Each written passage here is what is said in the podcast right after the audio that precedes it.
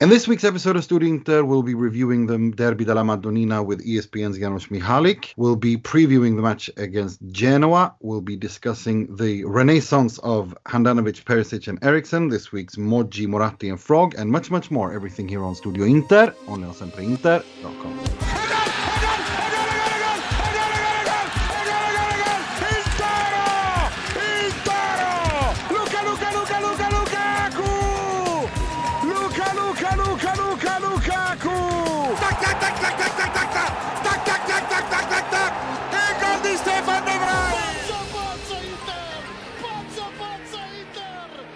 Benvenuti, bentornati to another edition of Studio Inter. I'm your host Nima Tavallaey Roodsari, who, like most Inter fans, is walking on clouds.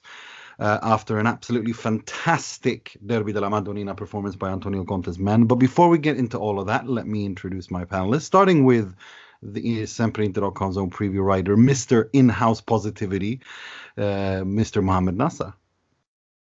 I take it my services will not be required today. I think I think you, you peaked. You peaked. Good night, everyone. exactly. He resigns. Um, we're also joined by SempreInter.com's own uh, chief news editor, Mr. William Beckman. Hello. I think last week I said that Mo could uh, try and be Conte and uh, tell everyone to, to get off his bandwagon. I think this week maybe his celebration should be Sono il migliore, cazzo, te l'ho detto, alla Lukaku. Um, he'd be entitled. The original Mr. Positivity. Um, and we're also joined by our very good friend in Milan from Inter supporters on YouTube, Mr. Fulvio Santucci. Hi Nima, hi all. Long time since the last time I've been here. I suppose I picked the right uh, the right week to, to come back, but it was not on purpose. I accepted the invitation before the derby, and Nima can confirm that. That is true. That is true. We're just happy to have you here, and we're also joined by a very special guest. He's been on the show before. Uh, he works for ESPN as an analyst. He used to he's played for the uh, the U.S. men's national team. Welcome back, Mr. Janusz Michallik. Hello, everybody. I'm I'm I'm here for punishment, I suppose, and, and uh, to defend, you know, the name of Milan, the greatest team uh, in that city. Sorry, guys. I know. I, I remember when I interviewed you, and, and when, when I asked you to come on, and I, I and I and you said, and I thought it was really brave of you to accept before the derby because I know, like when we've been talking on Twitter and, and also exchanging privately, that you've been kind of waiting for Milan to drop off um, mm-hmm. because in your opinion, from what you said, from what I've gathered at least, yep. is that you felt that Milan have been overperforming a little bit. Um, I, am keen to. I, I want to ask. I want to start on that point because personally, I've I've not agreed with you 100% because I think that if you overperform, you can only do so for such a long time. This mm-hmm. this has been 13 months of where Milan have, you know, I think they, they were at least not the best team in the calendar year in terms of points in the Serie A. They were top two. Um, now we're seeing that kind of that regression to the mean almost. How much do you think that is the quality of the team, and how much do you think it is that Pioli's tactics have been read by the opposing coaches? Well, there's a, a lot to unpack in this one uh, because yeah. although I agree with you, I mean yeah, I made that comment. A lot of Milan supporters weren't happy with me, and it's not that I didn't want to give Milan credit for it, because of course, if you're in the position that Milan have been for such a long time, you've got to be do something right. But it's also good to recognize that everybody else at the time have been dropping off as well, right? And and I think momentum is a wonderful thing as well. But you know, it's funny because you know we make these, you know, uh, you know, you go on and make this claim, and I can only fall back on, on the fact that I've played once, you know, played against Milan, played against Fiorentina, played against some great Italian teams, and I still never really understood what is it that Stefano, Stefano Pioli is doing that is so great. Again, don't want to take it, take any credit away from him, uh, but you know, this was just one of the games where I just felt, okay, here's a team with an identity uh, which was uh, Inter. Not always, you know, perfect, obviously, right? Uh, but but clear, clear identity. I knew what they were going to do. I knew their strengths and weaknesses. Whereas Milan, it always gave me an impression that it's still a massive, massive um, project that that simply was taking advantage of their good fortune of everybody else, winning games when they're supposed to be winning, showing good character and mentality in games that in the past they would have lost.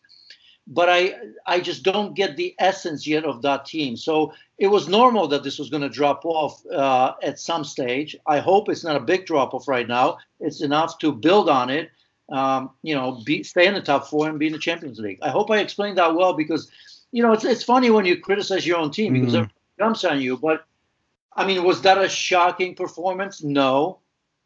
To me, uh, I think these moments were always going to come, and that's not necessarily a negative. But I still think that to a degree, I mean, Milan are punching above their weight. I mean, it's it's simple. Mm, no, I understand exactly what you mean. I mean, if we if we focus a little bit more on the derby yesterday, um, personally, I'm of the opinion that this game, that the the way that the way it ended is, I mean, was was not representative of the game as a whole because, especially in the beginning of the second half. Um, uh, Milan really don't really hurt Inter, really pressured Inter, and, and if it wasn't for three magical saves by Handanovic, that this game could have ended completely differently. Um, how did you? How, what are what are your thoughts on that on the derby, and, and and what do you take away from it? Well, what I took away from it is is again, I mean, this was always going to be the game of matchups, uh, right? And and I knew that you know the width of Inter was always going to be a problem because it was going to cause problems, not just in the wide areas, but it's going to cause problems inside, right? Which we saw throughout the game. And, and I take your point that in the beginning of the second half, obviously Handanovic amazing against Zlatan Ibrahimovic, those two chances. And then even right after that, there was a kind of decent strike from Tonali, if you remember, from distance that mm. probably looked. I mean, you know, Handanovic made that save. That's he's going to make that save, I suppose. But it was a good spell that could have turned the game. Uh, but it didn't, and even if it did, you still don't know because I think Milan, in, in term, uh, I mean uh, Inter, in terms of those matchups, I thought were just better everywhere, and that's why sometimes I'm a little bit, you know, cool on Milan in a sense. Is that when I look at the team as a whole, right? I mean, this is not a team of exceptional players. It's a good character, good uh, collection of players. But when it comes to games like this, you need those difference makers. What what were the matchups, right? Obviously, mm. Hakimi against uh, Theo. Theo, in my opinion, and that's something that's got, it's a bonus for him, by the way, in a in a way, but something that has to change. And I hope you guys agree and uh, mm. interject if you don't. Is that Theo for me is 50% of, of, of Milan's attack, if not more. Mm. That's a pa- positive and a massive negative because in that ba- battle against Hakimi, you know, I play left back, nowhere nowhere as good as Theo, I suppose, but I, you know, I've played in that position, and you know, it's territorial. You've got to win your battle there. It's a question between two attacking fullbacks, right? One was a wing back, but you know what I mean. Who's going to make uh, defend whom? That's a big question. And I think for the large periods of time, I think that Hakimi did a better job. Not to say that, that Theo wasn't able to get forward, he did, but when he defends, and we've seen those matches today where Milan are and they're at their best. I mean, defensively, he's insufficient sometimes. So that's one battle loss, right? You can say Zlatan against, uh, you know, next battle is Zlatan against uh, uh, Lukaku. Zlatan had those looks, didn't take advantage of them. We've seen what Lukaku did. And by the way, I would have said that Lukaku was the best player for me, even if he didn't score that goal, because the way he contributed in a couple of those goals was amazing. I mean, the cross itself, fair play. You guys, I'm sure, remember very well that third goal, right? I mean, to hold that play there, to get Hakimi into it, to to continue that movement, which was by the way, by the way, very good from Inter, was was very good, right? So that's lost obviously Lukaku and Zlatan, not much in between them if you look for the goals, right? Mm. But I could have told you before the game, and that's often, and Inter doesn't always win those battles, but in the center of the pitch, you've got to match the three. I didn't think that Pioli was going to change the system, although I wouldn't mind if from time to time he did. But even if Ismail Ben, uh, Bennacer was available, I I still think the way Inter are playing right now, that's a losing battle. I mean, you, you just, I mean, there was nothing there between Eriksen, Brozovic, and Barella. There was nothing that Kessie could have done or did, right? I mean, he was mm-hmm. fighting. Give him credit for that. Tonali, too young, too inexperienced. No reason to jump on him, but it was always going to be difficult. So just about every match. Oh, and there's another matchup that isn't a matchup, right? Because if you add, if you add Lautaro Martinez to it, Milan has no answer to that. There isn't a player that, that that could match him up, right? In a way, to do similar things. And and Milan does not have the sort of partnership that Lautaro Martinez and uh, uh, Lukaku have. And of course, both of, both both of them were significant that game. So I suppose Milan, as a whole, I like what they do. I like the direction, but I don't think they have enough difference makers in that team, even if if they're at their best. And we have to, again, and I'll finish quickly here. You know, if you look at Saelemaekers, I think he's a good functional team player, but uh, you know, mm. I don't think that he can do what some of the Inter players or other players in the league can do. Hakan Calhanoglu, although he's had a wonderful season, obviously he's coming from injuries, uh, and I don't want to make an excuse, but he wasn't anywhere near, uh, you know, a couple months ago. Rebic struggled uh, uh, in this game. Calabria, whom I like, I mean, obviously he didn't have uh, continuity of play as of late, and Simon uh, Kjaer picked probably the worst time to have a bad game because he's been wonderful uh, for uh, for Milan, and then Romagnoli, right? I mean, at mm. least I've had issues with him in the past, and I'm being careful because you know he's a young player, but I've never been a big fan of Romagnoli, you know. But then again, against Lukaku in that sort of form, one on one, my goodness. Mm. So hopefully, I, I unpacked that just a little bit. Yeah, for sure, and I, I, I, agree with you on Romagnoli. I've never seen the greatness. I, I remember when, when I saw him at Roma, and I, to me, I I've never seen it. To me, it's a, like you said, a functional, decent, good player, but he's not even amongst the five best Italian central defenders. Um, uh, I'm going to hand you over to Mo. Did you have a question for Janusz?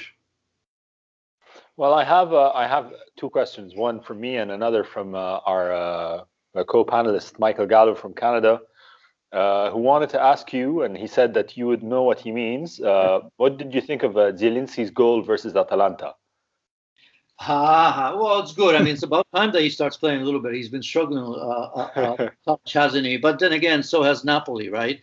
And sometimes yeah. it's a function of that. And you know, Gattuso under fire. Of course, you look at the results and you know scored a goal, but in the end, it's four two. And and you know, obviously, he's been good for Gattuso, and Gattuso has been very good to him, quite frankly, because he's been giving him, you know, so many chances. He usually picks himself in the starting eleven. So, from a perspective of Napoli, it's good. From the Polish uh, national team, of course, uh, ahead of the World uh, World Cup qualifying and European Championship, it's also good. But you know, he's nowhere near his best. I, I you know and, and, you know it's funny because you know we talk about injuries we talk about covid and you know we look at people that have covid and recover quickly but we don't truly know what it takes to recover he has certainly paid the price yeah. because his his case you know we just think that players will just okay you know now he's tested positive and everybody kind of walks back into what they were before and most of the time we see that, but a lot of times we really don't know this disease, right? How it affects people, individual players all over the world, and individual people. And he's been suffering ever since uh, he had COVID, and and and you know I think people know that it's more than just being, you know, not playing yeah. well because. Yeah. Well, I'd like to ask you my question then about uh, more back to our topic of the uh, the, dar- the derby and uh, so on. Um, and and I, I I don't want to be prompting some doom and gloom on my part, but uh, we Interisti we we know Pioli quite well. We we we look at we look back at him very fondly. The man is an extremely affable, likable, decent, uh, hardworking uh, manager, and uh, it seems that he does improve from every uh, posting he does. You know, uh, whether it was Napoli, Lazio, Inter, so on and so forth. So so so he does progress, mm-hmm. but there is one thing that I I thought I've always felt that is that he's he's a very sensitive man, and you know the the whole Padre Pioli joke, etc. He's yep. a very temperamental, sensitive person. And when Inter's results started dipping in the February of the year he was managing, the wheels came off the project completely, despite him having a pretty decent squad at the time. Uh, is there a fear? Do you fear for this Milan project? Because I, I mean, I, I can't help but do because I love the fact that Milan are strong, and I think the Serie A for sure needs the two Milanese teams to be strong and, and, and, competitive and everything. And I can say this now because we're ahead, you know, and it's easy to mm-hmm. say when, when you're when you're on top, of course. But do you fear for this project now, or do you think that part of the Pioli uh, evolution and, and growth is is his ability to withstand these uh, tough uh, tough tough patches that are inevitably inevitably going to face any team on any run?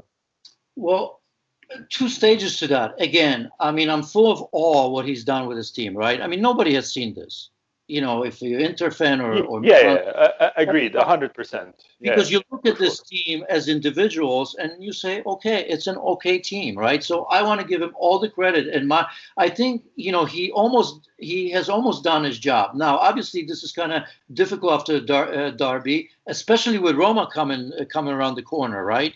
Because you're looking for a reaction, but Roma kind of we, we all of us don't don't really know how they're doing it, but they're doing it, right? And we keep asking those questions week in and week out, and Roma finds a way. So I mean, they they're certainly there. And and for Milan, the number one priority has always been has always been to get to the top four. But you know how it is, right? The, the, the managing of expectation is difficult, especially for pundits, but most importantly for fans, right? Because when you get to a point like Milan, where ahead of the derby, when you're first, well, why not talk about the Scudetto? Why not?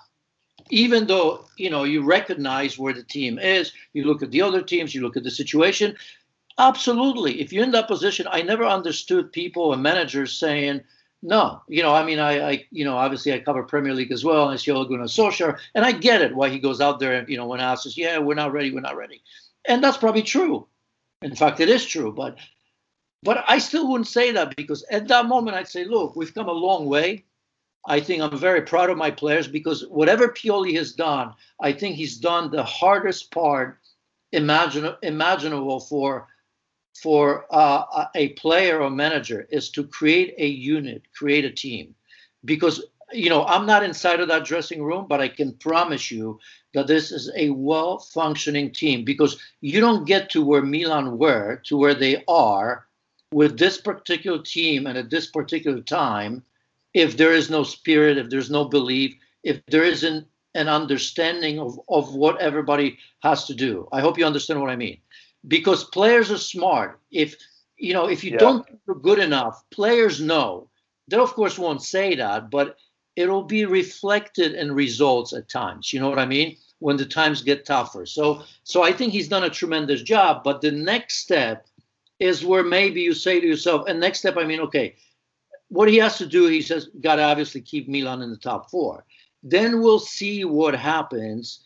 And, you know, in terms of what sort of players he brings and how he evolves this team, not just the team itself, but also how he evolves himself, right? Because, you know, even watching it this game, and I know it's easier said than done, but I think you guys watch Milan. I certainly watch Milan's every game.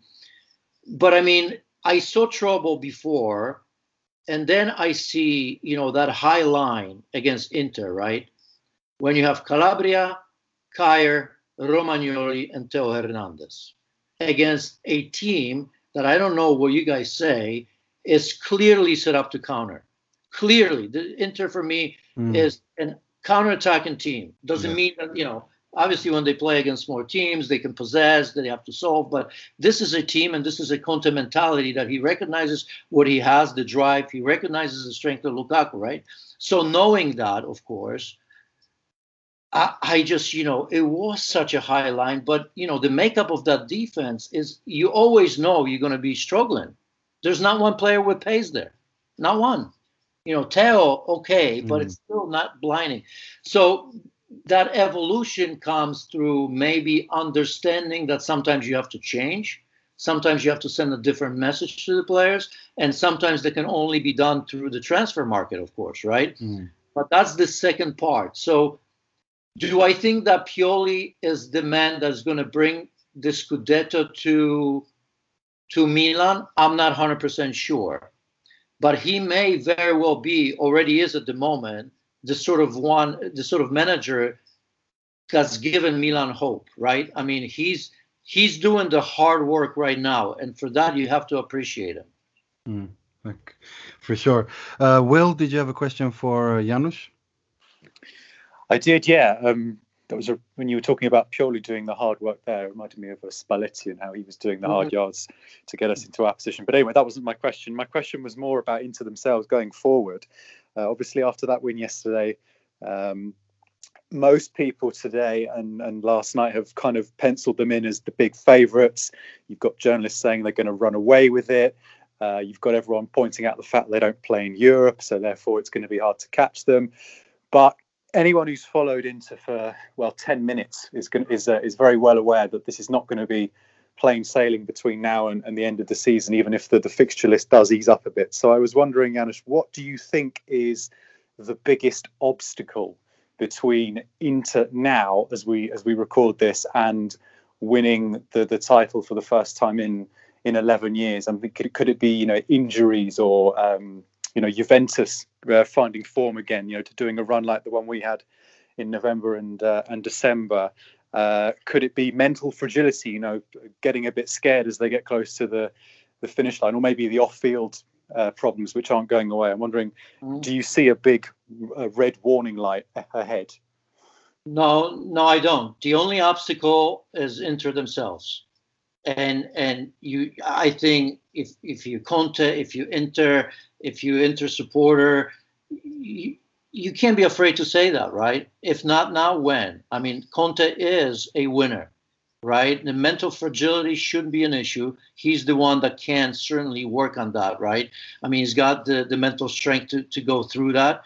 Uh, I think, you know, what's the point of bringing Conte if now? I mean, if, if you don't do it now, when are you going to do it, right? I mean, Juventus aren't always going to get only better, right? I mean, they have the, you know, uh, they have everything you know to their disposal to make it better. You know if the manager's not good enough they're going to get rid of him. They, they they can afford to buy players to to change that.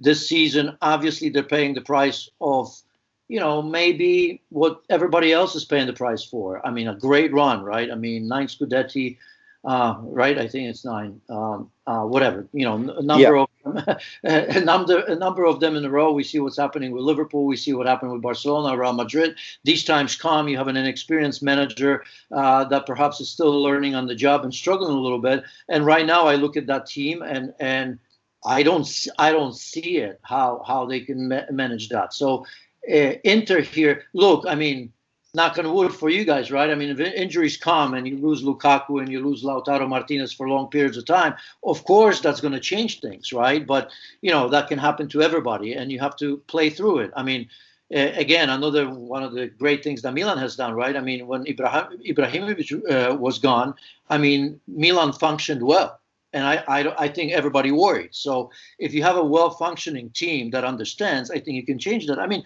look at Inter. I mean, look what he's done. You know, people are saying, "Oh, this is a reinvention." Look, look at look at Perisic. Look at this, that, or that. I mean, he couldn't wait to get rid of Perisic, right? Conte. Yeah. I mean, he yeah. couldn't get rid of him because he couldn't play as a wingback because he doesn't defend.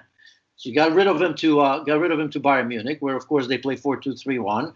Uh, he functioned well, played tremendously, was a big part of that great uh, uh, team, and now he's back. When he was back, he didn't play. Now he's playing great. Now I don't necessarily think that Conte has absolutely convinced him to play better defensively. I, I don't know because I was thinking about that, and you guys watched him a little bit closer game in and game out, but I don't necessarily see a massive difference in terms of what Perisic does defensively to what he did before, where where Conte didn't like him as much, right? Eriksen, what has changed? I think is just you know sometimes, I mean he was as good as gone just a couple months ago. Yeah. and now all of a sudden he comes into a, a, midfield and maybe it's it's a different message from Conte. Maybe just said, listen, forget about everything that that happened before. Yeah, I didn't really like the way you played. Yes, I didn't really think that you fit in, but I'm going to give you a chance, a legitimate chance. And maybe Eriksen takes advantage of that because I, I don't see what else has changed. So I, uh, you know, just to just to close this down, I, I, I, Inter has to win that. I mean, what kind of season would that be if they don't? Uh, but you know, this is a massive boost right now. Uh, I mean, a win like that in a derby is huge. You see Juventus struggling a little bit. Uh, Atalanta, you know, hot and cold from time to time. Uh, Roma is the one unknown simply because we just I don't know if we're giving him enough credit. Mm-hmm. No, Roma are a bit uh, are a bit up and down. There is um so there there some some we I think we said on this part I think it was Will who said they're the new Inter in terms of the Pazza stuff that they've gone through the past say three three four months. I mean their January was literally insane, not just on the pitch but off it. Um, I'm just gonna hand you over to Fulvio. Uh, did you have a question for uh, Janusz Fulvio? Uh, yes, I would like to come back to uh, to AC Milan. Uh, I think it's very interesting to dig uh, into the change that uh, this team is gonna uh, is, is, having right now.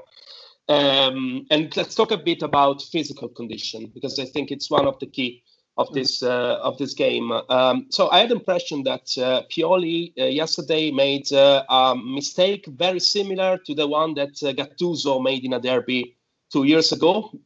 you surely remember about that three two. Um, and uh, the, this mistake was probably to overrate the physical condition of this team uh, by, um, uh, you know, uh, giving this uh, very intense aggression since the beginning of the game, but uh, not so organized. So leave the one-on-one everywhere on the on the pitch, and each and every single player to cover like 10, 15 square meters on the pitch. So it, it requires a lot of stamina, requires a lot of effort.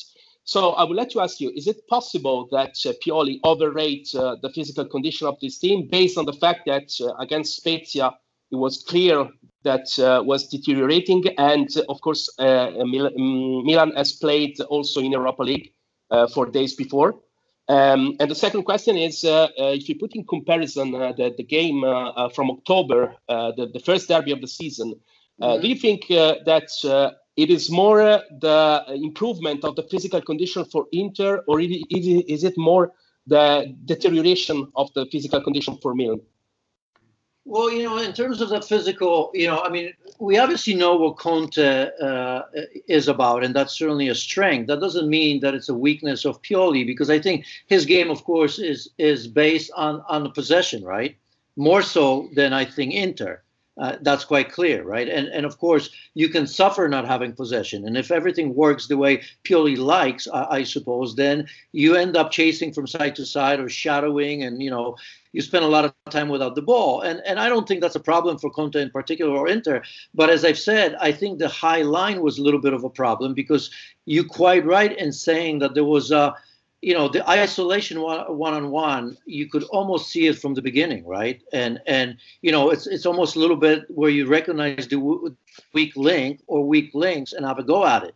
So uh, you know when you say physical conditioning you know who am i to say if those you know i'm i'm, I'm understanding that you mean in terms of fitness between the two sides. Is that what you're asking me? General yes. fitness Yes. It, fitness, yeah. Well, it's it's very difficult to say, right? Because yesterday it was clear that it wasn't the case. But I don't necessarily, you know, think that you know that's that. I mean, just from memory, I mean, they've had issues as I've mentioned, may, perhaps even more so than Inter in terms of injuries and COVID. I could be wrong here, but it seems that way.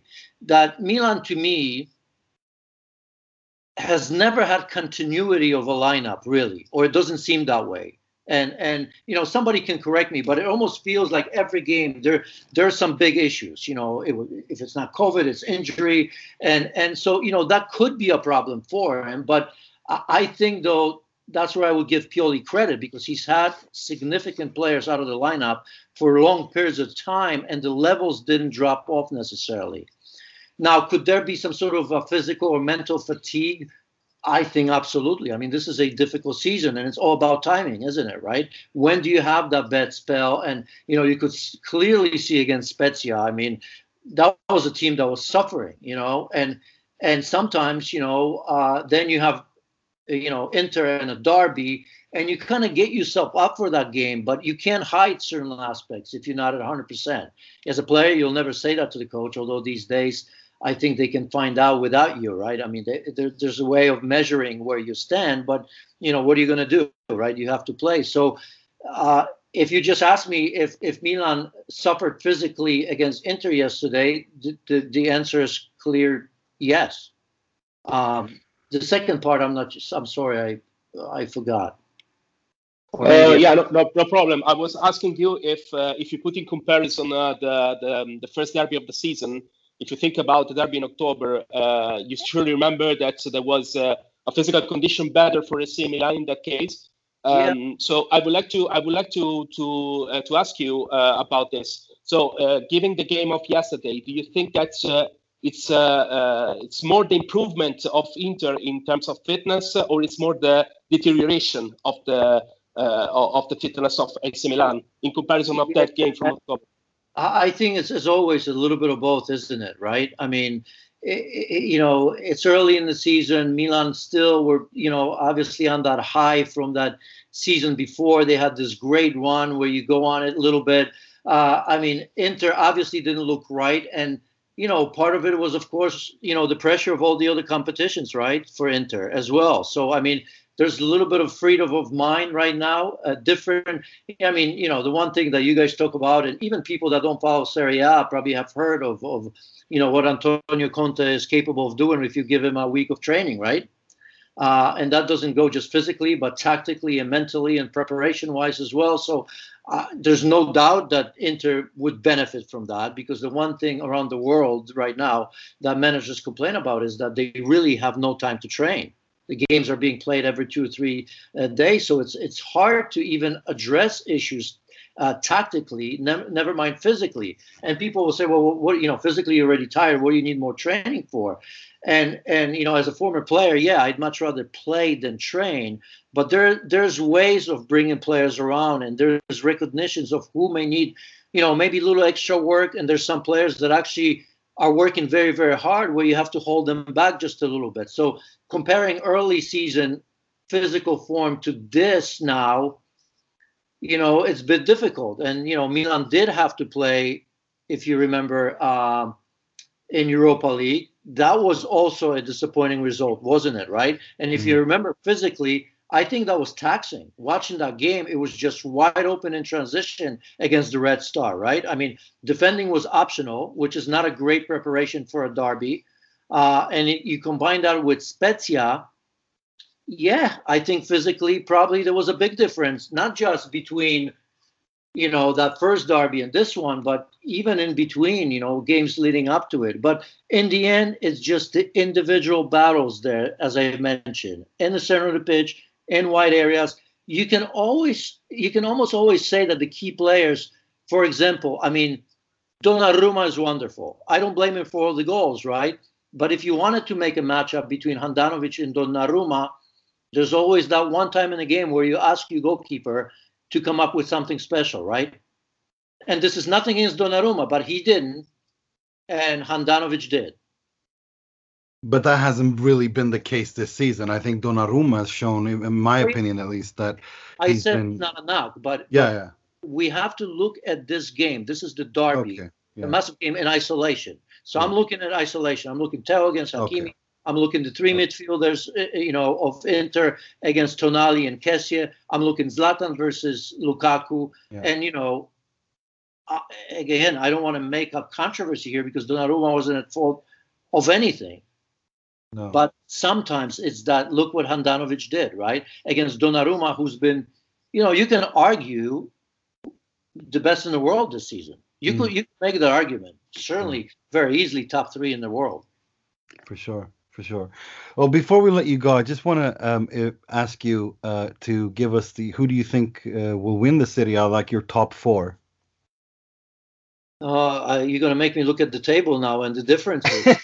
um, you know, uh, look, you know, um, Inter Inter has to win this. I mean, this is, you know, this, in my opinion, this would be a massive failure now. It really would be, and there'd be no excuse. I mean, like you, you could make something up, uh, but but the way Juventus are playing uh, right now, uh, you know, Milan's still in it, by the way. To you know, mm. I just want to say that it's only four points. Yeah, it's a lost derby, but it's you know, if there's any team that's closest, and if if it can recover from that and get better, it's Milan more than anybody else, right? I mean, um, was, I can't find the table now. You guys gonna have to tell me. It was uh, Yeah. Roma. Roma's third, aren't they? But I, I can't remember the difference. Yeah, but um, um, um, to be uh, to be honest, the Juve are winning right now as we're recording this. They're third on 45 points because they're playing Crotone and they've got a game in hand against Napoli. So it's Right. Inter 53, Milan 49, Juventus 45 on 22 games, and then Roma 44, Atalanta 43, Lazio 43, and Um, Napoli on 40. Um, all, you know, I'd have to look at the fixtures, but I think you will see, of course, uh, Inter in the top three. You'll see Juventus in the top three. You know, my little bias will will say that Milan uh, Milan will be there.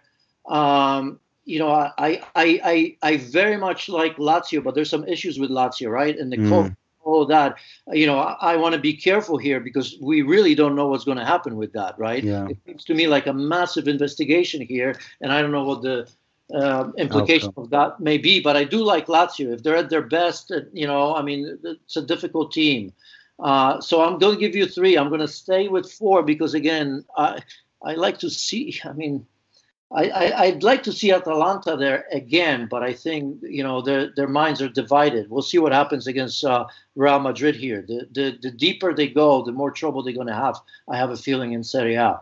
Mm, agreed. Thank you so very much for coming on. And before we let you go, Janusz, do you have something coming out that you want to plug, uh, social media, whatever? Then the floor is yours. Yeah, no, I mean, I'm, I'm good. You know, just, you know, probably you guys see the ESPN uh, FC, some of the digital work that we do that you can see all over the world. And, and you know, on Twitter, I, I spout some nonsense from time to time. and every once in a while, I come up with something good that you all like. But you know how it is on Twitter. It's, it's nearly impossible. So, uh, It's a it's a digital sewer, and I have to say you're one of the few bright lights in there. I've always enjoyed enjoyed having a, d- d- discussing with you about about the game. Uh, thank you so much for coming on. Thank you very much, guys. Thanks for the questions. Congratulations on the big win because I know it means a lot to you. I wish I was here, uh, maybe a little more, more, more sarcastic and, and happy, and and uh, but that's okay. Uh, Milan are where they are. They're they're doing a great job, and if they make a top four, this will be at least the first step for Milan to maybe start building towards Milan. That's uh, you know fight truly fighting for Scudettos and bigger trophies. And I think all of it will be good for Serie A, wouldn't it? Right? If you have Absolutely. uh, you know, Inter and, and Milan and Juve uh, playing a big role in the European and world football. I, I think that's all positives. Uh, seeing what Atalanta's doing, I mean, aren't they uh, great ambassadors for your football? I mean, it's, it's amazing, amazing, and you know, I kind of can't wait for this Real Madrid game, uh, especially with Real Madrid, what it looks like uh, missing half half of uh, their team, but who cares, right? Yeah. As a, as a Simone Inzaghi aficionado, I'm looking forward to Lazio Bayern Munich. I'm, Yes, really yes, yes. excited for that. I really like Lazio. I, I do, do Mm. I like the way they play. I really enjoy. Me too. Me too. Thank you so much for coming on, Janusz. Thank you, guys. and take care. Thank Bye. you. Bye. Bye. Right, um, that was Janusz Michallik of uh, ESPN FC, and like re- let's move on to our own. Um, let, us talk ourselves a little bit about and and unpack the game. I I think that this was a game where Inter obviously won deservedly, and uh, and and and a game that Inter handled really well. But I'm keen to hear what you guys think um, because for me, the decisive moment in that game was Handanovic 200 seconds, which uh, it uh, which Fabrizio Biasin, journalist, so eloquently said that he did more in those 200 seconds than he's done all season. But it's it's if Inter are to win this Scudetto, he has to be that good. He has to be that decisive in those situations and again, last week I was speaking about the episodes or uh, episodi, as the Italians say, and they all broke in Inter's favor, and they did it again this week. And not that not to take anything away from Inter or Milan, it's just that's how the cookie crumbled. Handanovic came up with three absolutely fantastic saves. The first one was the most brilliant one, and Inter went on to win uh, uh, that this game. Um, um, I, I think the 3 0 scoreline or the, or the second part of that uh, half of the second half was a little bit. Uh, I mean, the game was over after 2 0 virtually. Uh, and but I'm, I'm keen to hear what you think, uh, Mo. Uh, do you think it was the it was that kind of a blowout win that it kind of came off as towards the end, or do you or are you a little bit more careful and cautious? Ah, tough, uh, tough uh, question. Look, I think the scoreline uh, um, definitely uh, flatters Inter a bit, but it's absolutely and totally deserved at the same time. Mm. Um, you know, uh, I, I, disagree that uh, I think that Handanovic's uh, interventions were crucial, of course, uh, but I also think that this match would have ended with an Inter victory, even if Milan had equalized, because overall Inter were a better team, and it just would have made the job a bit tougher. Maybe it wouldn't have been as emphatic of a of a of a result at the end uh, without these interventions. But I, I, I genuinely do believe, seeing how the first half had gone, uh, that that Inter were, were in total control of this of this match, even more so than they than they had been um, against Lazio the week before. And we spoke about how it was a totally controlled performance despite uh, the, the, the the the commentators, the international commentators' best efforts to make it seem like Inter were undeserved uh, winners of that game. So uh, uh while I agree that a three 0 you know, sometimes you play you play really well and, and you you lose three 0 and it sucks. But Milan didn't play very well. I mean, they, they didn't, but they didn't play deserving of a three 0 but at the same time, Inter did deserve everything they got here. It wasn't like uh, the goals were scored uh, against the run of play. It wasn't like uh, Milan were peppering uh, Handanovic and he was making save after save and last ditch, ditch effort after last ditch effort by uh, the three center backs or whatever. There was none of that. There was none of that, barring the, those those few minutes in this in the beginning of the second half, and those you know, albeit uh, arriving from a contentious corner uh, saves anyway that, that had to have been made. So um, yeah, the, the the again a very long-winded answer, a long-winded way of saying. I, I think Inter are definite three three nil deserved winners, but Milan maybe aren't deserving of a three 0 loss, but they were deserved losers uh, mm. all in all. Oh, for sure. Uh, Fulvio, I want to hear your thoughts on this game because there's so much I want to unpack, especially the Ivan Perisic, because I personally have the opinion um, that I think Conte has changed the tactics to suit both not just Skrin, not just Perisic, but the team as a whole, such as Milan Skriniar, such as Christian Eriksen. He's lowered the defensive line of the team between three to five uh, meters on the pitch, which has basically made everything click and tick in the sense that now when Perisic gets the ball, he doesn't he doesn't have to work as hard to be in sync with his other teammates. Uh, same thing with Skriniar, who we know has always struggled with lateral movements because he's not very quick. Uh, but he's got a great read of the game, and if he can work forwards instead of backwards, he's almost unstoppable. Christian Eriksen, I think, as well, uh, in in a way, in the sense that the way that um, teams have pushed forward and and try to press Brozovic to nullify Inter, this in turn has managed to create up space for Christian Eriksen to sit almost like a quarterback and and create play and dictate play. This is you know, uh, the, the, these are the positive things that Conte has done. But in those 10 minutes where Milan were completely overpowering Inter that worried me a little bit moving forward. I'm, I'm keen to hear what you think, how, how you experienced those, like th- these dynamics in the game, and and what I've mentioned about uh, that second half period where Milan dominated. Uh, uh, all you say is correct. I think that uh, that uh, that period of time uh, uh, depends a bit more on Christian Eriksen, but not because of him. I think that uh, uh, this team uh, has uh, got used to play uh, with uh, um, with a midfield mm, with a lot of muscles and a lot of um, aggressive people on going high at the ball. And I recognized something similar against Lazio as well last week um, when mm. Inter was up to nil. Lazio have had a comeback, probably mm. A little bit uh, more consistent and a little less dangerous than, than the Milan one, but uh, mm, basically the same. I noticed that uh, Inter was not able to keep the ball uh, uh, when it was into our tre quarti, and that depends uh, from from the midfielder. So basically, Conte played the, one of the most important games of the season. I think we can all recognize that and uh, he played uh, in a different way. He played uh, with uh, two playmakers.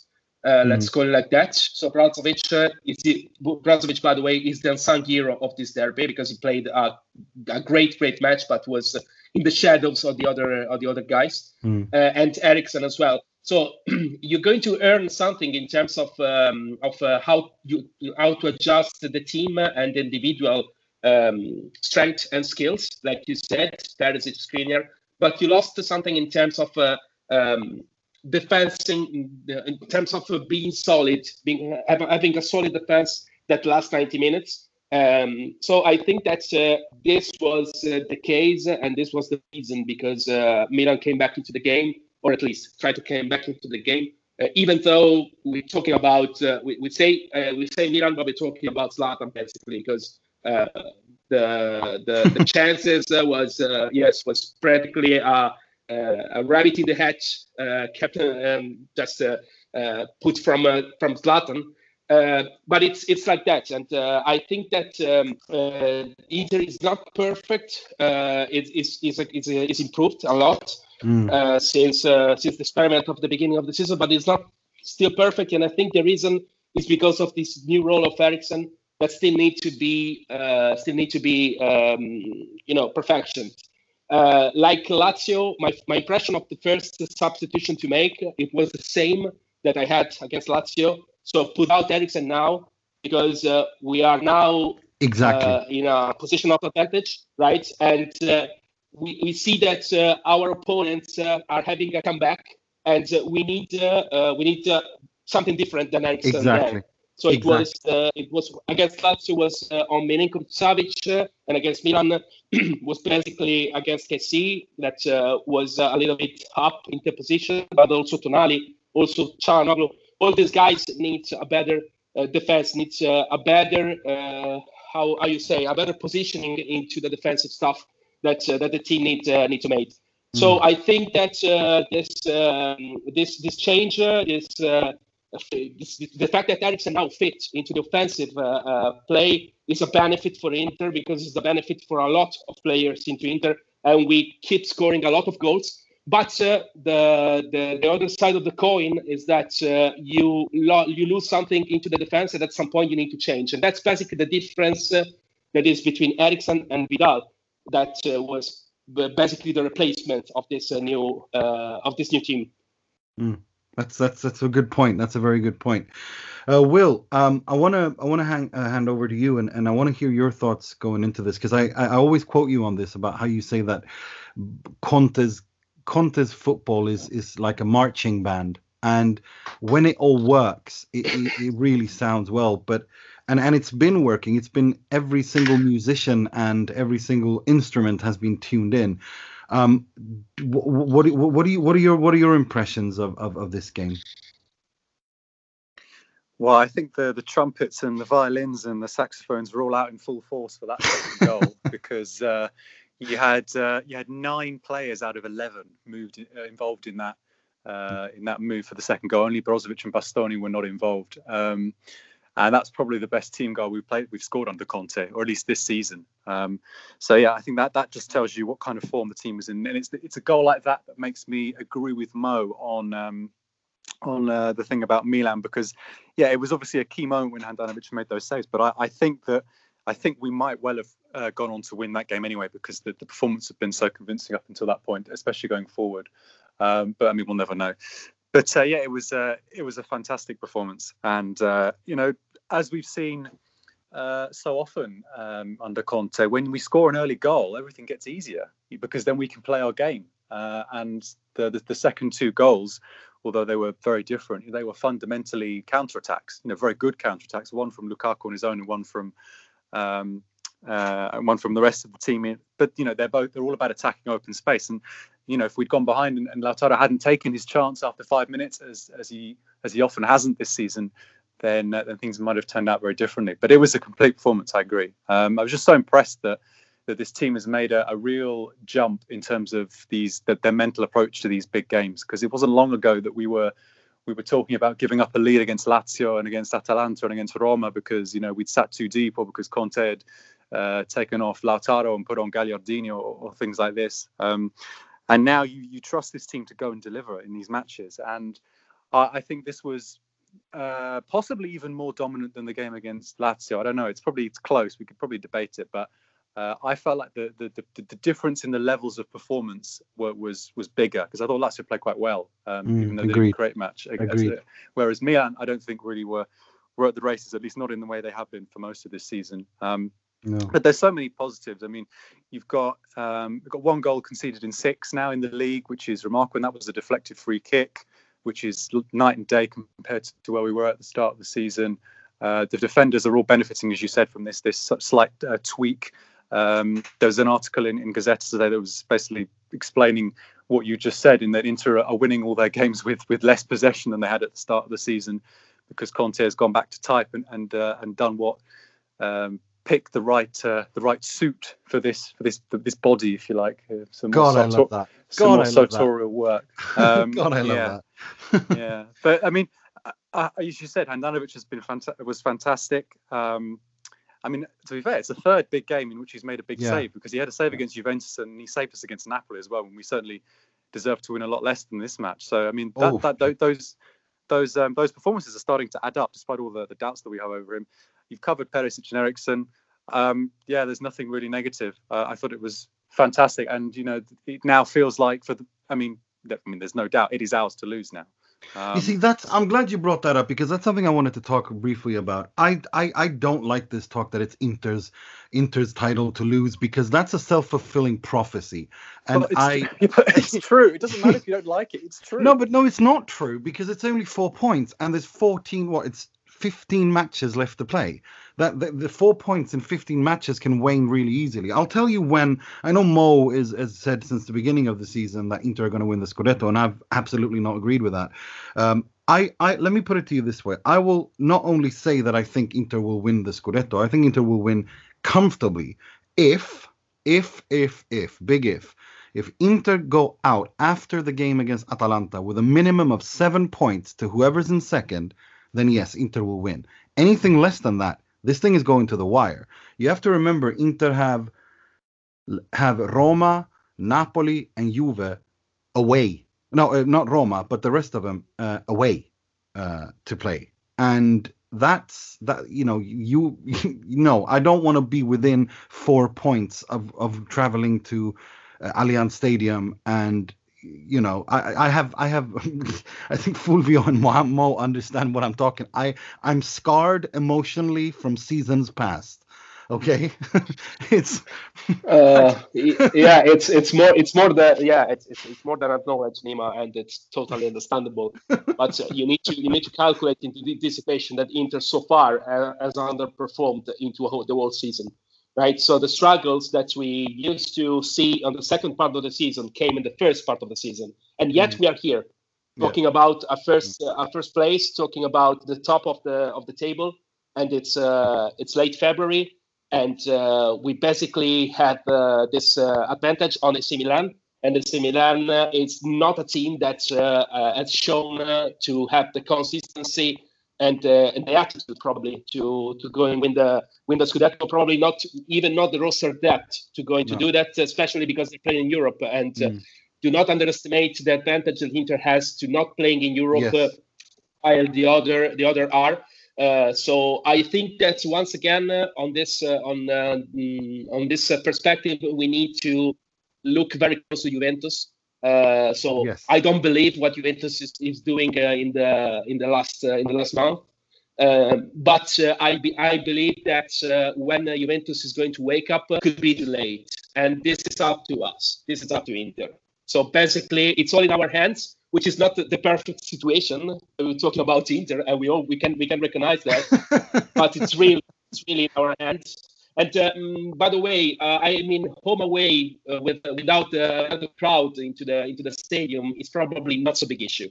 Yeah but honest, this is you know Um, what the traveling to Torino and, and that stadium and we saw what happened camera. by Italia the cameras and the and the provocations and Bonucci of all people going do you know what I mean like we know their gobby tactics let's be yeah, of course. of course, it's not it's not it's not a happy story to have Juventus on the mm, on this on the not the last game, but uh, Yeah, the the, when, when when you have, you have two games to go, it's not, it's not a happy story. All right, I would like to go to go to go Oh, there, with a Scudetto oh. already in hand. Yes. that would be nice, of course. Card of honor. But uh, you know, I think that uh, if Inter wants to win the Scudetto, it needs, uh, needs to win the Scudetto in this month, so March. Exactly. Uh, otherwise, otherwise it would be would be difficult, uh, and then uh, there would be psychological implication if you're going to play these big matches with little advantage. Let's see, but you know, Nima, I always told you to trust this team right? Because I knew the potential uh, back in November, back in December. I I, I sure to trust this team,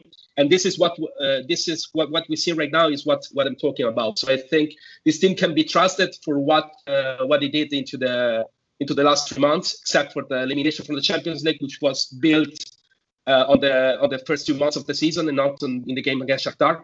But uh, I, I I mean I can trust this team for what uh, what they did into the middle of the season and uh, I I would like to trust this team for uh, what they do in the next uh, next months. Like Conte said, the the two worrying games now are Genoa and Parma because yeah. uh, the, the Inter Inter now seems to have uh, the opposite uh, issue that had one that once. So underestimate the the little matches while putting the maximum effort into the big matches. Right, this is a mistake that could not happen because the little matches into the Serie A are more than the big matches. Absolutely. So that's that's practically the key. Absolutely, absolutely, one hundred percent. And you see, I agree with you on, on, all of that. It's this this month. That's why I said after Atalanta game, Genoa, Parma, Atalanta, and and and then and then I think it's uh, Sassuolo, uh, if I'm not mistaken. It's yes. Yeah, Correct. yeah. No, it's Torino. It's Torino. It's Torino away, and then Sassuolo, and then it's the international break. So it is. It's it is now. It's going. But but for me, I if I if Inter have seven points going in after the Atal- after Atalanta, then it's then then yes, I'll, I'll then it's done. I mean, it, it is Inter's to lose, but I'm not quite there yet. I I'm just not quite there yet. Um, I'm I'm not trying to convince anyone of uh, like I, I I'm happy uh, I think it, it, it it works in Inter's favor that people doubt the team, and I think uh, I, I, mean I, I, understand what you said, Will, about uh, uh you know it is a fact, and uh, um, whether whether we like it or not, it doesn't matter. But I, I I'm with Nima here. I don't like this talk of it's Inter's to lose, it's Inter's mm. to hmm. lose. Uh, it, not not, not because I. I just, no, no. I mean, I, I know, but pressure, I mean, guys. Yes. Yeah, pressure, but it's but it, but it's it is what it is. I mean, uh, it, it's true. I, I it's agree. Really I agree. But but I, I, am not you, sure if I can trust this team's mentality to be able to handle that yes. sort of pressure. I think. Yes. That's right, but maybe, this is what you need to do. If you want to win the sure. Scudetto, this is what you need to do. I, uh, I, again, so there's, there's, there's no way out on that.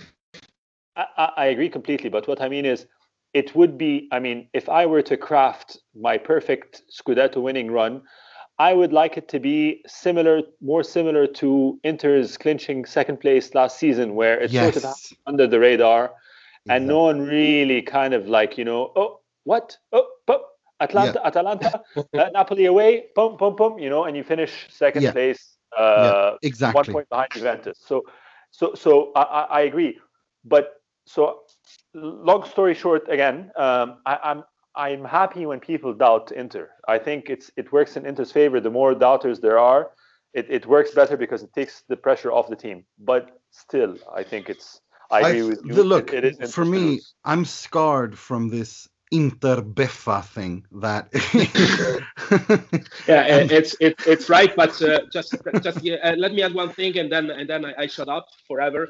Uh, no, let's put let, let no no I, I'm joking but uh, let's put this a little bit mathematical right now because uh, I think that uh, we can agree that the, the Scudetto can be won at a lower at a lower quota in comparison to the other year. Let's say 82 83 points should be enough yeah. right uh, unless unless other te- uh, uh, unless another team don't make a miracle and make an incredible run of uh, 11 or 12 uh, uh, winning in a row, it, it is like this. Inter is 53 right now, so ideally miss, misses 30 points, right? So 30 points in 15 games are two points per game. That is way that is that is way less than Inter is doing so far right now with all the problems that Inter had at the beginning of the season.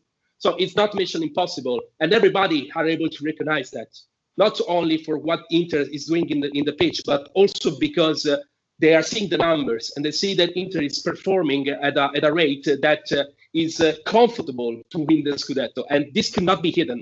Unfortunately, this Mm. cannot be hidden. Mm. So I, I agree with Mo. It would, be better to be off the grid, uh, to, to lay low now, but uh, we simply cannot do that. Everybody knows that we are favorites for a lot of reason, and uh, it is what it is. And uh, I think that uh, this could be the chance for the team uh, to take this, take the pressure, handle the pressure, and finally win the pressure because uh, this is how you grow.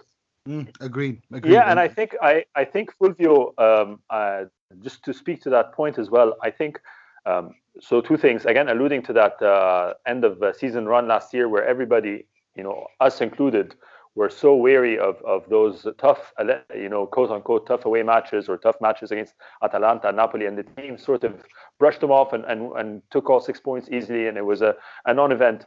I also think that run in um, in the Europa League all the way through to the, to the final might really have added a lot of uh, a lot of uh, years in terms of experience and, and, and maturity in handling that sort of pressure to the squad. So, yeah, you know, uh, just speaking to that point, I think you're right. Uh, we we were so close last season to bringing in some genuine silverware, and it was only pressure that really uh, defeated us. And hopefully, uh, there's there's lessons learned in terms of mentality and grit that they can take forward this year, and Well, in starting- that uh, hopefully speak- Scudetto winning run.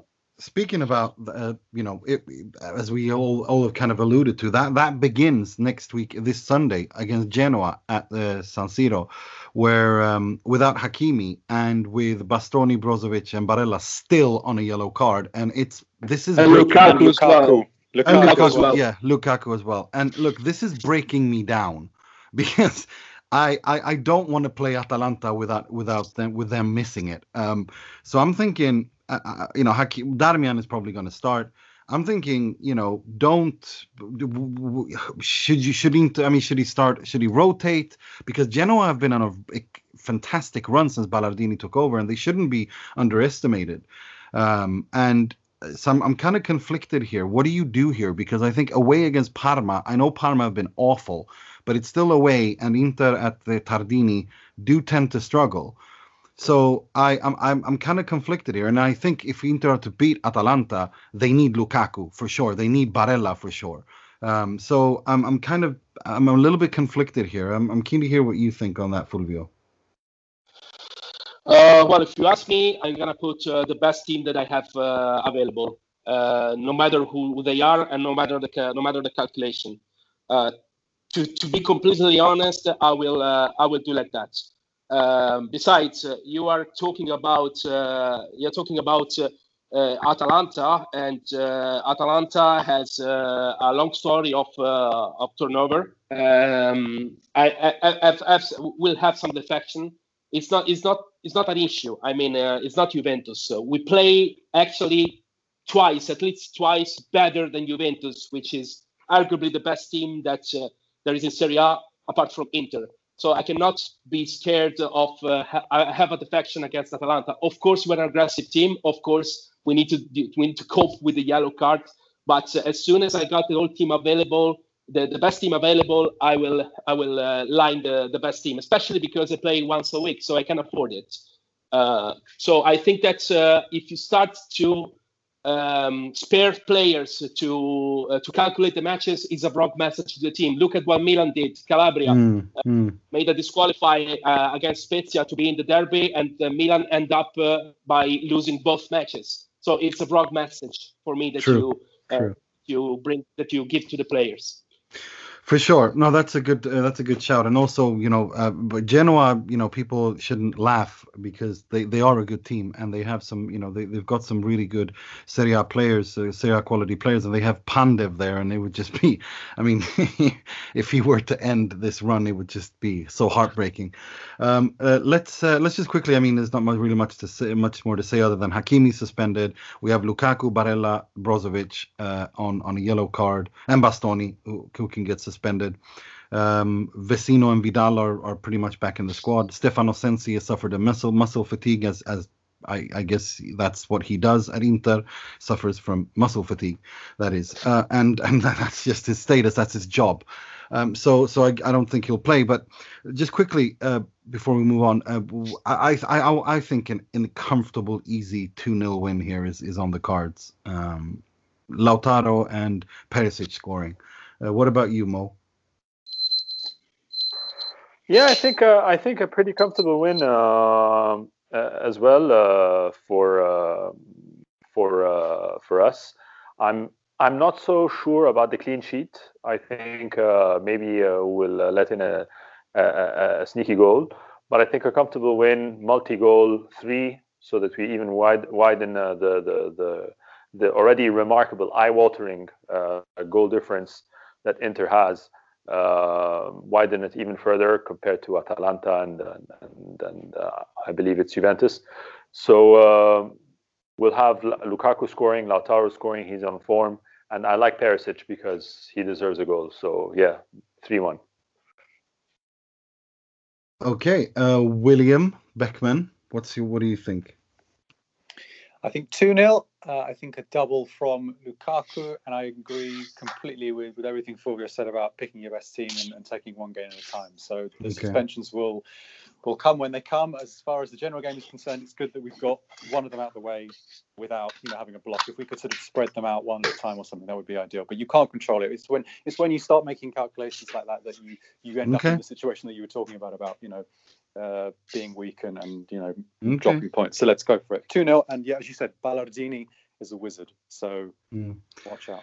Uh, Luca, uh, uh, Fulvio, what, what, do you think? Uh, I would say 3 0.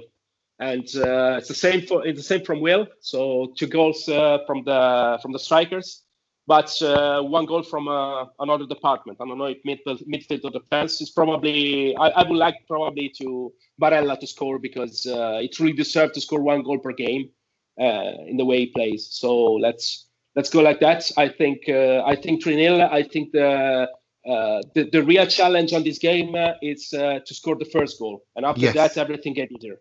Agreed. Agreed. 100%. Wow. I, a clean sheet, clean sweep from the non-positivities. Wow. right. Let's uh, let's uh, move uh, on to the part of the show where we pay tribute, rip the piss out of, and criticize someone or something heavily in the world of football. Starting with the negativity, which will be presented by Mr. Fulvio Santucci. This week's Moji.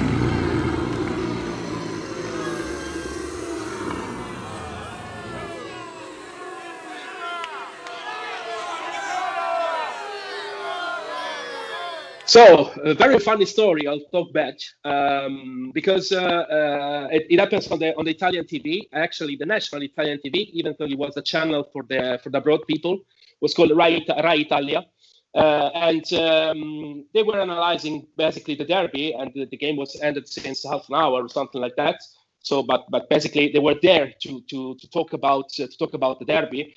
Um, and uh, this guy that is, is called Tiziano Pieri and is a former referee, former Serie A referee. Uh, he was he was involved in Calciopoli as well, but then he was uh, he was absolved, so mm.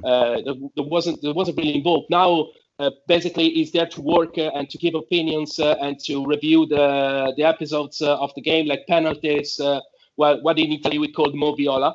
Um, and at some point, he brings up a very interesting uh, uh, news that uh, he, he, gave very excited about. He was very excited about that because at some point he said that Inter uh, was uh, jeopardizing uh, the, the, the victory that that, that have that have achieved just minutes ago against AC Milan because Inter made five changes in four slots, and this is not allowed from the um, uh, on the from the regulation, right? You know that uh, you have uh, five substitution, and you need to to go with three slots uh, plus the half time, but you cannot go into four slots. And uh, this was uh, a sensation on the internet, very hot topic for some minutes on the internet, because everybody remember in January what happens to Roma, which line up six players against the Spezia in Coppa Italia, and they was they were defeated basically uh, for the for breaking the rules.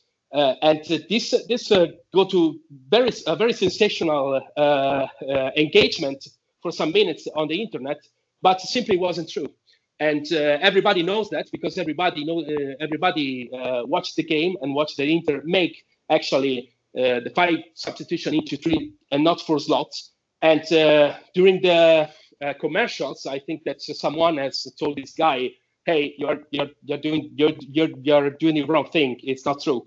Basically, so he came back and said, uh, uh, "Hey, okay, guys, I apologize. Uh, my, my, apologies because I got something wrong, but it's not my fault. Basically, because I read uh, from a from a, a, review on the internet that uh, Inter made a change in pro slots. So so far seems like a frog moment, but it's actually a emoji moment because this guy was in a national um, was in national television to talk about a specific game, and uh, he admitted basically that he never saw the game. I, thought he was talking about the game. He, he wasn't. He wasn't seeing the game, and uh, the truth is the fact that uh, he didn't know about the chronological, the, the timeline of the substitution. He didn't know about that. He just read something from a, a live score app and reported without making any check and be, be aware this is a former referee, so he should know very well about uh, the time to decision, the time to double check, but simply go like that. So uh, as I said, it's an embarrassing moment that should be a frog probably, but it, it's it's emoji because uh, it reveals the, the states of the uh, of the of the news and the information that that we have in Italy right now. When uh, a lot of people are commenting games, uh, are are there for commenting games that never saw at all. So that was basically the third emoji. I saw that and I couldn't believe it because it was it was so embarrassing. It's like anyone who watched the game saw that this wasn't the case, and oh, it was really really cringy. I, I saw that. Uh, it was oof. Right, let's uh, move on to something much more comical. This week's Frog, which will be presented by Mr. William Beckman. È clamoroso! Autogol di Ranocchia! Yes, I would just like to first uh, give a nod to a frog that we we highlighted uh, about a month or so ago when uh, we talked about Cagliari and the remarkable decision to extend Eusebio Di Francesco's contract after they had lost six games in a row and uh, been winless in 12. Um, just to give an update quickly, they've lost uh, three games out of four uh, since then, and today they sacked Di Francesco. So that really turned out to be one of the best coaching decisions that a Serie A club has made in, in recent seasons, and they look like they're going to go down unless um, they, they get themselves out of trouble. So uh, congratulations to them. Um, but this week's frog, uh, I'm going to give it to I'm going to give it to Milan actually because um, for, for, this really strange and I have to say banter era Inter esque story of Ibrahimovic um, and his his his um, burgeoning sort of career as a, a, superstar singer that we're about to get in a, in a couple of weeks' time. Um, because um, he's going to be obviously I'm sure you'll know this Nima he's he's going to Sanremo this music festival uh, in a couple of weeks. No, it's it's uh, not this week, but the week after, from March second to sixth. Yeah, that's what I said. yeah, week. sorry, yeah. So no, it's yeah, March second yeah. to sixth. Yeah. So he's uh, obviously this is a, a, very delicate moment of the season, and um, uh, Milan are, seemingly going to going to lose Ibrahimovic from their training sessions for a, a, few days because he's going to appear every night uh, with uh, with the stars at this music festival. And um, well, it just doesn't look great given that they've just lost the derby 3 0 and he seems to be a bit out of form. And uh, he's, he's basically, they've opened themselves up to a lot of scorn, really. You know, the, the, they've had the communication of this of this uh, story taken out of their own hands because it was Amadeus himself who the, who runs Sanremo who, came out and said, you know, last week that Ibra was going to going to be training on sort of have a special training program in Liguria because it wouldn't make sense for him to commute for to and from uh, Milan because the, the distances would be silly. Um, and uh, I, li- I liked it because it just kind of reminded me of what we had, the, the kind of thing that we had with, you know, it, it's kind of like Inter saying that we're going to give Icardi a, a, a, personal training session because he needs to go and pick up Wanda from the, the Tiki Taka studios on a on a Monday. You know, it's really strange, and it's it's nice to know that you know other clubs can be can be so prosperous as well. And he's he's you know this is the problem is when you know if you're if you're going well, then this kind of thing disappears. But they're not mm. in form at the moment, Milan, and so you get people like Nicola Berti in today's Gazzetta saying, "Why did Ibrahimovic get taken off yesterday? Was did he does he need to go and prepare for Sanremo?" And you know you get stuff like this that that just sort of snowballs, and you have um, you know you have um, you know just stuff like that and I, I, just like that it's not us for once yeah. you know we don't have the Wanda show any opportunity to remind everyone that the show is over is great for me so i'll take that and um, yeah I mean, let's hope he sings. I don't, I don't know if you've heard him sing before in Sweden or anything, but um, no, I'll be looking, for, looking forward to it. yeah, we'll we'll definitely share that. No, I, I, find this whole situation completely bizarre that he wants to do that, and to me, it, it is so unlike him to risk doing something. He's always been such a model professional about, especially in this part of the season when it's when it matters the most. To me, this suggests that he's probably going to hang up his boots at the end of the season because him doing Eurovision stuff, pre-selection stuff, like that's just that's just weird. Uh, that, that that's not a person who who wants to continue playing football. That's a guy looking at the end of his career. Yeah, and I gave it I gave it to, to Milan because they've kind of been embarrassed by this situation. You could give it to Ibra, but no, but he asked and they they signed off on it. They, yeah. they could have said no. And now they're now they're kind of sort of hostage to this situation while they're yeah. while they're potentially getting sucked back into a and on the, the, top four. You know? And on the top of that, you've got Stefano Pioli and the Pioli high that never lasts longer than 13 months, and we're into month 14, and we're looking at a free fall. I, I just, I, I'm genuinely uh, wondering what. Yeah. I'm, I'm really, really, very, I'm genuinely wondering what the hell Massara Gazidis, and, and Maldini were thinking with this. Uh, you, you say no, you know, you can't just yeah. give other. You say you, you say no, no. I'm sorry. do it, do it next year. Like it's it's weird, right? Let's move. On. We started off positively. Uh, let's end positively. This week's Moratti, which we presented by Mr. Positivity, original Mr. Positivity, Mr. Mohamed Nasser. He works a lot. He's intelligent, and uh, he surprises uh, people sometimes with his uh, ideas. Not easy to find one person of this uh, qualities. Yeah, uh, another laundry list of uh, positivity to uh, to pick from, and I'll I'll go through my honorable mentions quickly. Um, I, I, honestly loved the fact that Steven Zhang made a Milano Siamo Noi tweet or Instagram post. I know social media is silly, and I know that uh, there is a strong uh, feeling that uh, maybe Suning are out, but I love Suning. I like Zhang. I like Steven. I mean, so mm. the fact that he's still uh, uh, supporting the team could mean something, and and and for sure, at least to, to, to from the outside looking in, it seems like uh, it's it sends the right message. At least let's put it that way. so there's the, there's one thing. another thing is, of course, Lukaku's run against um, against Romagnoli against Parolo the week before. It's uh, Kylian Mbappe versus uh, Piqué-esque. Uh, absolutely blew them out of the water. Fantastic visuals, amazing imagery. One of those moments. He seems to make make those moments happen in the derbies. Uh, it's it's going to be an iconic uh, image. You know, him really blowing past uh, Romagnoli for that third goal, incredible. And then of course uh, Handanovic. I wanted to give him the Moratti of the week because of how much uh, stick I usually give him, and really he like like you said, Nima, it, it potentially could have changed the outcome of the game.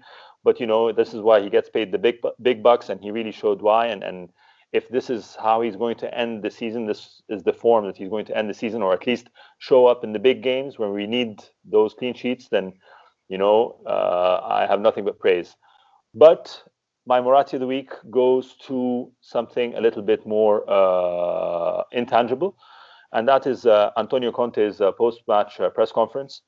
Uh, you guys, uh, you know, we all maybe, but um, you know, people in general kind of have railed on Conte when he's given those crazy rants post post matches when mm. things haven't gone his way.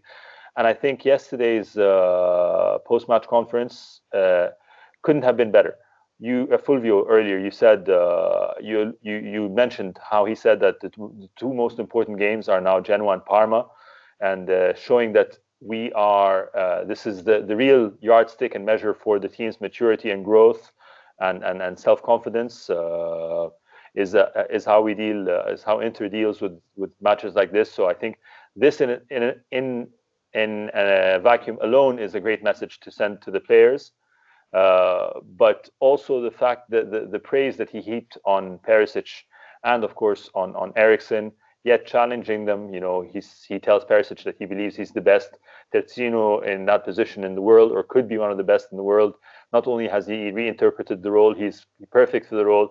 It's it's stuff like this that really speaks to his understanding of uh, of of his squad and of his players' temperament and you know, maybe it's due to the fact that we couldn't buy players in the in the January transfer season. Maybe it's due to the fact that we couldn't offload Perisic and Eriksen. But the fact is, we couldn't, we didn't, and this is where we are, and this is what he's done with with those facts. And so, for for the actions on the pitch by Conte and the players, and then how he then communicates those actions with the press. He's got uh, he's got to be my Moratti for the week. Amen. I just want to echo that because I think what he's done after after Christmas and after January, the the way he has him and Mor- um, um, Marotta and, and, and the rest of them, the way they have held this ship together. I said it, I've said it like two, three weeks in a row on this show now, and and it cannot be understated. It cannot be said enough. What they are doing is is is absolutely phenomenal. It's the stuff that that makes you a club legend. To win a title for the first time, or to be even compete for one after 11 years, in these incredibly difficult circumstances, is is a fantastic job, and it shouldn't be uh, under, underestimated what they're doing. And what he's done, and for me, the most important thing that Conte has done is not just the tactical stuff, but it's to get a player like Ivan Perisic, who's won a Champions League, been in a World Cup final, uh, Christian Eriksen, who's done all the things he's done in, in and, and established himself as a top player, to get all these players to not only accept to play in this system, but to also wholeheartedly accept to try and play in a system that doesn't suit them. And and and to build a team around that is nothing short of phenomenal. I've always said that Antonio Conte is at his absolute best when he doesn't get exactly everything he wants. When he gets everything he wants, he's at his worst.